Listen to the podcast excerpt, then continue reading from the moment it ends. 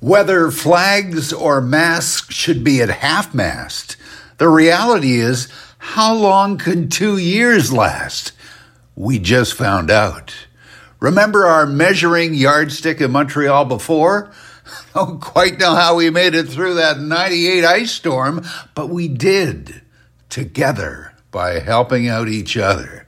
Perhaps in hindsight, just a trial run for the real thing which started spring training two marches past with more waves than Queen Elizabeth has given in her 70 years on the throne.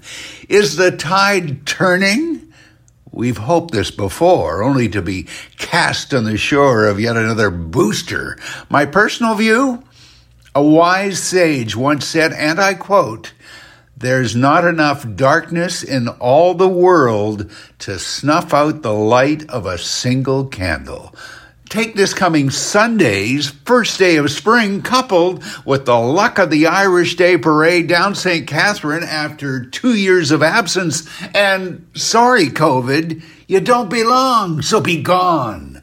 From our personal celebration of surviving and thriving. Because this year it's hope that springs eternal.